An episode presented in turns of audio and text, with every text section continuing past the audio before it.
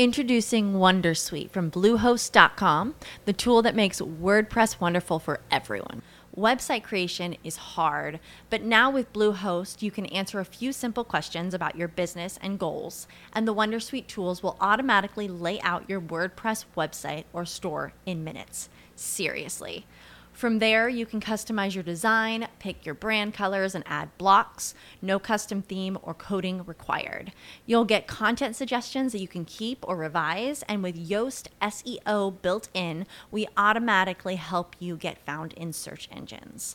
From step by step guidance to suggested plugins to an AI powered help bot. Our built in tools make WordPress wonderful for everyone. Maybe that's why Bluehost has been recommended by WordPress.org since 2005. Whether you're a beginner or a pro, you can join over 2 million Bluehost users. Go to bluehost.com slash Wondersuite. That's bluehost.com slash Wondersuite. Lektury szkolne to duże wyzwanie? Czasami wystarczy dobrze posłuchać. Jan Kochanowski, Treny. Jan Kochanowski to jeden z czołowych poetów epoki renesansu. Urodził się w roku 1530 w Sycynie, a zmarł w Lublinie w 1584, gdzie udał się na naradę senatorów, prosząc o interwencję w sprawie śmierci swojego szwagra. Prawdopodobnie miał udar mózgu. Kochanowski był nie tylko znanym poetą, ale także duchownym, dlatego większość jego dzieł dotyczyła właśnie sfery sakrum. Na swoim koncie miał bardzo dużo utworów nawiązujących do Biblii i wiary w ogóle. Potrafił napisać zarówno wiersz, jak i tragedię czy psalm. Wykorzystywał przy tym różnorodne środki stylistyczne. Treny to w życiu poety jedno z ważniejszych dzieł, ponieważ Kochanowski po raz pierwszy złamał zasady poezji, które obowiązywały w renesansie.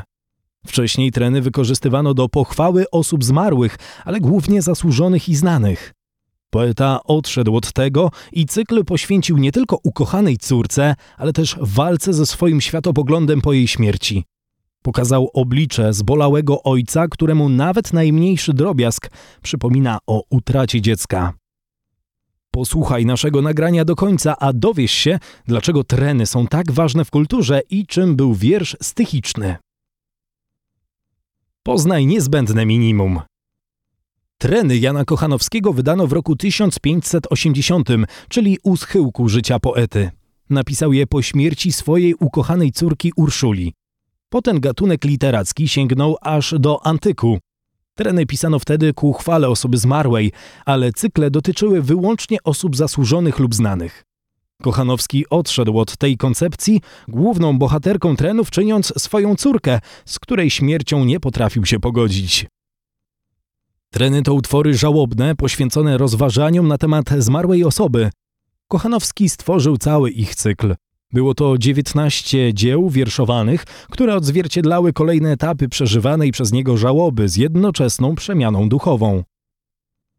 Istotnym elementem w trenach było nawiązanie do filozofii stoickiej, którą Kochanowski wyznawał do momentu śmierci córki. W stoicyzmie panowało przekonanie, że człowiek musi zachować spokój, nawet w obliczu tragedii. W ten sposób będzie szczęśliwy i wolny od wszelkich trosk. Dla zrozpaczonego ojca było to nie do przyjęcia, dlatego w trenach starał się obalić te teorie i praktycznie polemizował sam ze sobą. Pamiętaj, że tren jest gatunkiem literackim wywodzącym się ze starożytnej Grecji. Jego układ kompozycyjny został ściśle określony. Na początku utworu zawsze chwalono zmarłego, potem rozpamiętywano stratę i szacowano jej wielkość. Dopiero później demonstrowano żal, który towarzyszył po śmierci danej osoby. Tren kończył się pocieszeniem i wyciągnięciem wniosków z zaistniałej sytuacji. Kochanowski znacznie zmodyfikował wersję trenów, odchodząc od określonych schematów. Twórczość Kochanowskiego stała się przykładem dla innych liryków. Cykle trenów pisano nie tylko w renesansie. Z utworów żałobnych korzystano także w oświeceniu, a nawet w czasach późniejszych. Niektórzy poeci nawiązywali bezpośrednio do Kochanowskiego.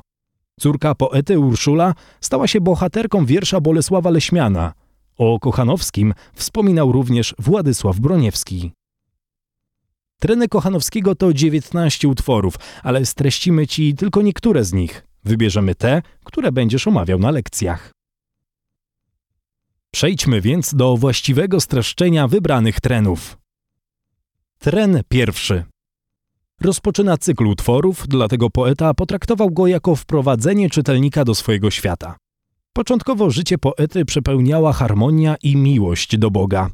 Uważał, że tylko spokój jest mu w stanie przynieść upragnione szczęście i dać wolność od trosk.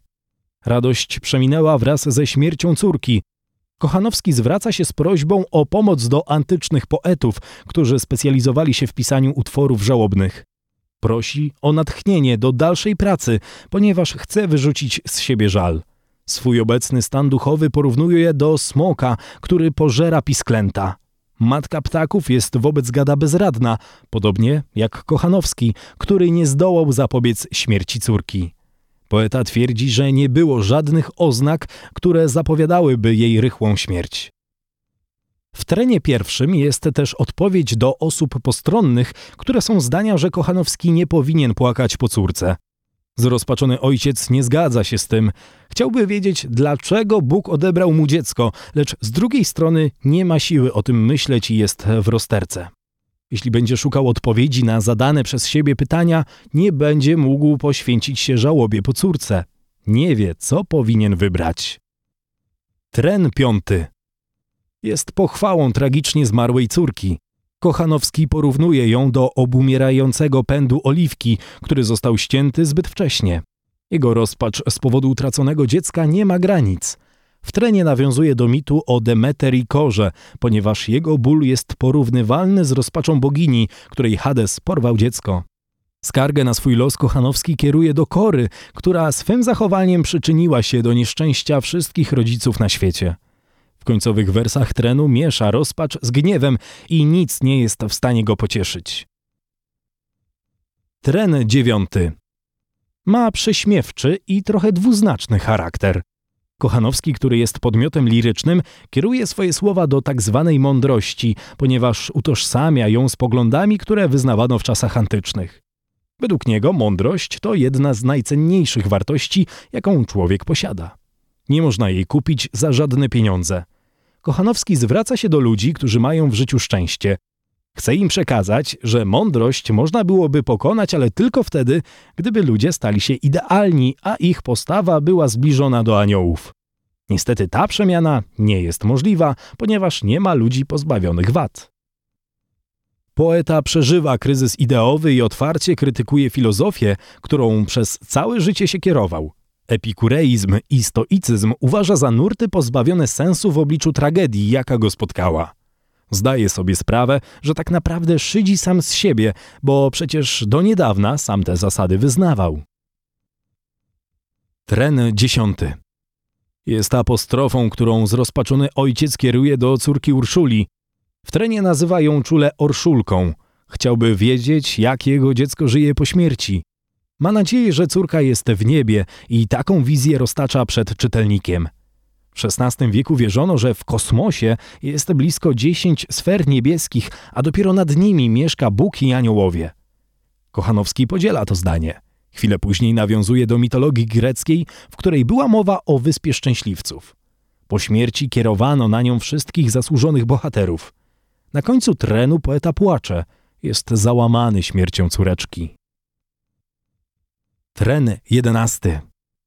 To jedyny tren, w którym Kochanowski wciela się w dwie role.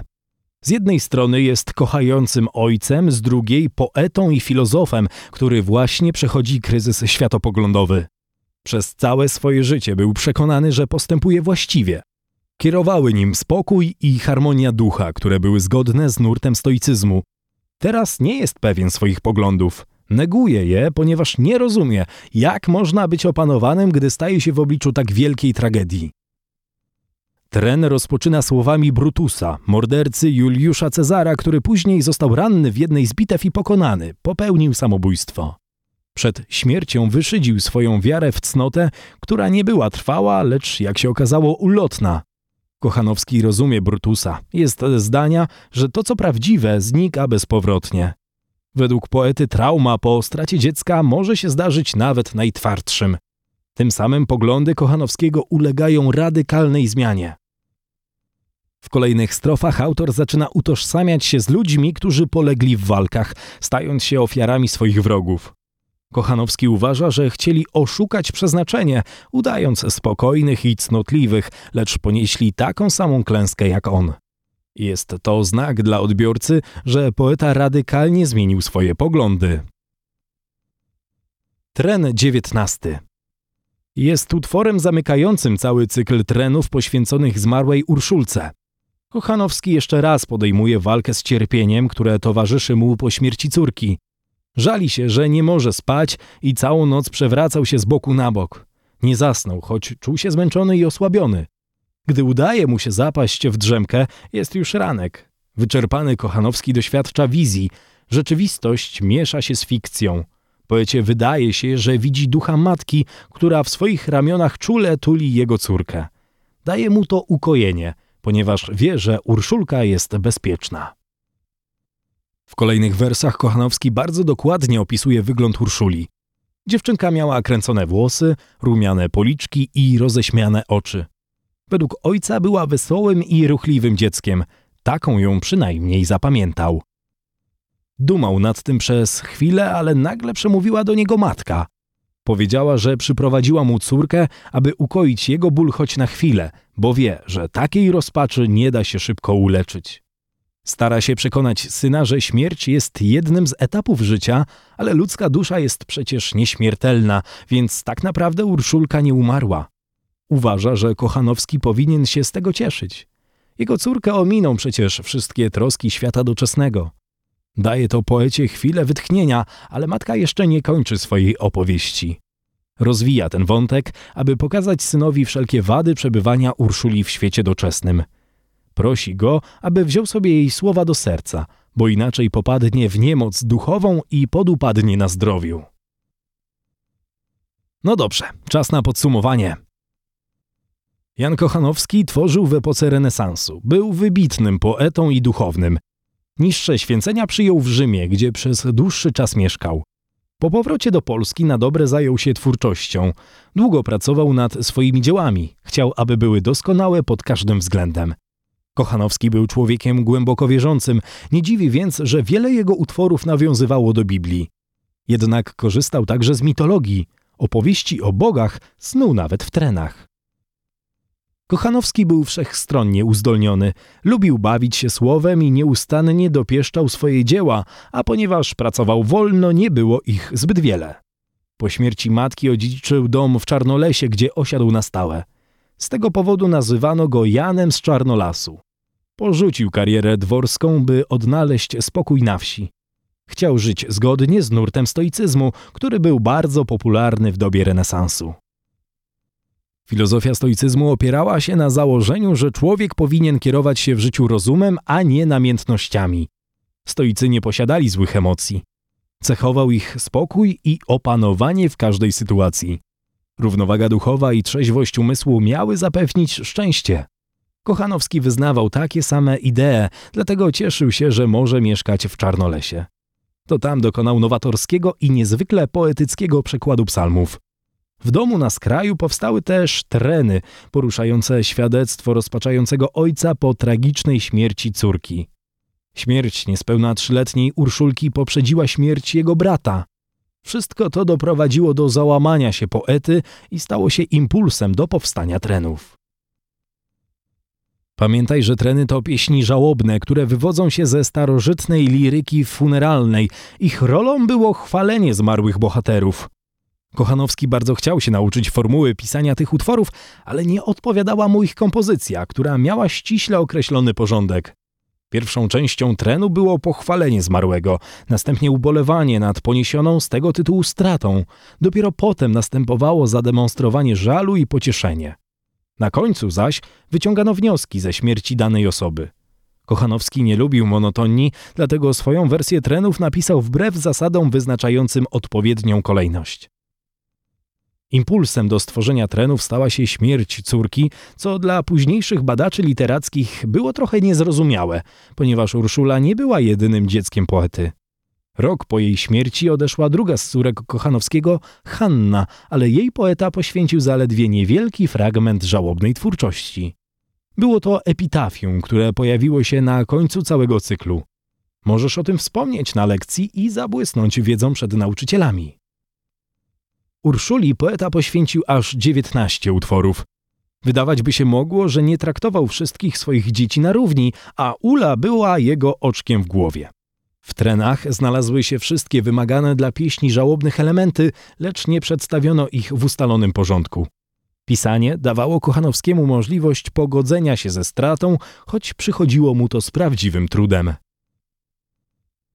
Treny Jana Kochanowskiego to jedyny taki cykl w epoce renesansu, którego bohaterem było dziecko. Do tej pory nikt utworów żałobnych nie wykorzystywał w ten sposób. Pieśni służyły chwale bohaterów i ludzi zasłużonych, a dziecko nie zaliczało się do tego grona.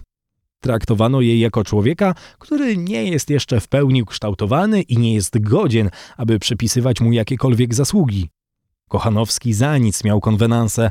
Jego rozpacz po stracie córki była tak duża, że nie umiał sobie z nią poradzić w inny sposób. Tym samym zapoczątkował pierwsze renesansowe zmiany obyczajowe. Ludzie zaczęli doceniać życie rodzinne bardziej niż do tej pory. Kochanowski bardzo idealizował swoją córkę. Twierdził, że miała wyjątkowy talent literacki i to straszne, że umarła tak młodo. Porównuje Urszulkę do słowiańskiej Safony, ponieważ dziewczynka miała dużo wdzięku i bardzo dobre serce. Wspominając ją wielokrotnie nawiązuje do antycznych mitów i postaci literackich, chcąc uwznioślić osobę Urszuli i upodobnić ją do najznakomitszych. Nie pomija jednocześnie faktów z jej życia, ponieważ chce pokazać, że mała miała dobrą i kochającą rodzinę. Poeta wini siebie za śmierć dziecka. Nie może sobie darować, że nie zauważył żadnych sygnałów zwiastujących jej śmierć, choć jest świadomy, że nie da się oszukać przeznaczenia. Kochanowski nie może się pogodzić ze śmiercią dziewczynki, dlatego jego treny są kwintesencją bólu i rozpaczy. Przedstawia się w nich przede wszystkim jako zrozpaczony ojciec, lecz jest też poetą filozofem i cały czas o tym pamięta. Zmęczenie, brak snu oraz załamanie powodują, że Kochanowski przeżywa kryzys swoich poglądów. Neguje wszystkie wartości, w które do tej pory wierzył. Mądrość, spokój i trzeźwość umysłu są dla niego bez znaczenia. Uważa, że przemijają i nie ma po co w nie dalej wierzyć. Zachwianiu ulega nawet jego wiara, choć całe życie był blisko Boga. Odzyskuje ją dopiero po głębszych przemyśleniach. Rozpacz bardzo nadwyręża zdrowie Kochanowskiego. Pojawiają się wizje, w których kluczowymi postaciami są Urszulka i matka poety. Kobieta próbuje tłumaczyć synowi, że czas się pogodzić z odejściem córki. Przypomina mu, że dusza Urszulki będzie żyła wiecznie, a on sam powinien się cieszyć, że dziewczynka ominęły troski i problemy życia doczesnego. Kochanowski nie jest początkowo przekonany o słuszności słów matki, w głębi duszy wie jednak, że ma ona rację i czas zakończyć żałobę. Każdy z trenów Kochanowski opatrzył rzymskim numerem, a tytułem każdego był pierwszy wers wiersza. Dzieło otwiera i zamyka epitafium, które poeta zadedykował dwóm swoim córkom, Urszuli i Hani. Ponieważ nie stosował się do sztywnych reguł literatury renesansu, ubarwiał i udoskonalał treść trenów na swój własny sposób. Dużo czerpał z Biblii i mitologii greckiej, ale nie pomijał również wydarzeń historycznych. W trenach wielokrotnie nawiązywał do filozofii starożytnej, Utwory, które stworzył, miały mieć formę zwartych poematów, w których zawsze jest jakieś przesłanie. Kochanowski uwielbiał środki stylistyczne. W jego trenach jest pełno pytań, porównań, powtórzeń i zdrobnień. Charakterystyczne są także apostrofy. Wszystko to miało pomóc poecie w wyrażaniu swoich uczuć i przemyśleń. Pisząc treny, Kochanowski korzystał z ciągłego wiersza stychicznego. Nie wiesz, co to znaczy? Już wyjaśniamy. To wiersz trzynastozgłoskowy pisany ciągiem, który nie został podzielony na strofy. Poeta zastosował zwrotki tylko w kilku trenach. Podmiotem lirycznym jest sam Kochanowski i choć swoje słowa dedykuje innym osobom, to można śmiało powiedzieć, że prowadzi monolog wewnętrzny. I na koniec kilka słów dla ambitnych. Jak już wiesz, Kochanowski swoimi trenami zapoczątkował nowe normy literackie. Pierwsze wydanie trenów miało miejsce pod koniec życia poety, ale po jego śmierci wielokrotnie je powielano. Skorzystali na tym inni twórcy, dla których Kochanowski stanowił ważną inspirację. Jednym z nich był Bolesław Leśmian, który zainspirowany trenem dziesiątym stworzył wiersz pod tytułem Urszula Kochanowska. Leśmiana porównywano z Kochanowskim kilkukrotnie, lecz jego poezja miała zupełnie inny wydźwięk niż treny stworzone przez Jana z Czarnolasu. Wiersz Urszula Kochanowska stanowił odpowiedź na pytania stawiane przez Kochanowskiego w trenie dziesiątym. Według Leśmiana Urszulka trafiła do raju, ale nie była tam szczęśliwa. Dobrze, że nie słyszał tego jej ojciec, bo pewnie umarłby z rozpaczy. U Leśmiana raj jest domem, w którym rządzi Bóg i choć chce zapewnić dziewczynce jak najlepszą opiekę, to i tak dziecko tęskni za rodzicami, których nikt nie jest w stanie mu zastąpić. Leśmian nie był jedynym poetą, dla którego Kochanowski był istotnym twórcą. Trenami inspirował się też Władysław Broniewski. Jego utwór Trumna Jesionowa jest nawiązaniem do trenu siódmego. Wiersz ten Broniewski poświęcił swojej córce Ance, która zmarła w wieku 24 lat. W ten sposób, jak ojciec cierpiący identyfikuje się z Kochanowskim.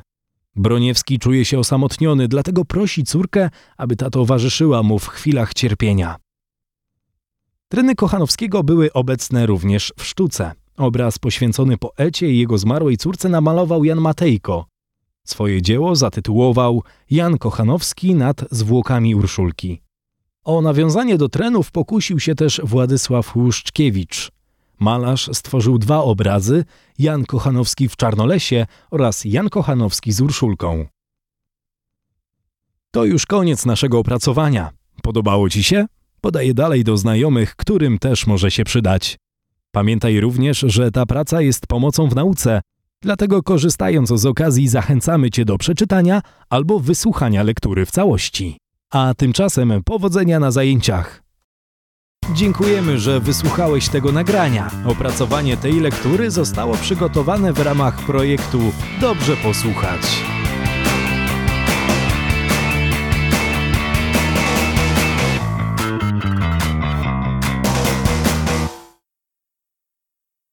Guys, it is Ryan. I'm not sure if you know this about me, but I'm a bit of a fun fanatic when I can. I like to work, but I like fun too. It's a thing. And now the truth is out there. I can tell you about my favorite place to have fun Chumba Casino. They have hundreds of social casino style games to choose from, with new games released each week. You can play for free anytime, anywhere and each day brings a new chance to collect daily bonuses. So join me in the fun. Sign up now at ChumbaCasino.com. No purchase necessary. Group. Void were prohibited by law. See terms and conditions. 18 plus.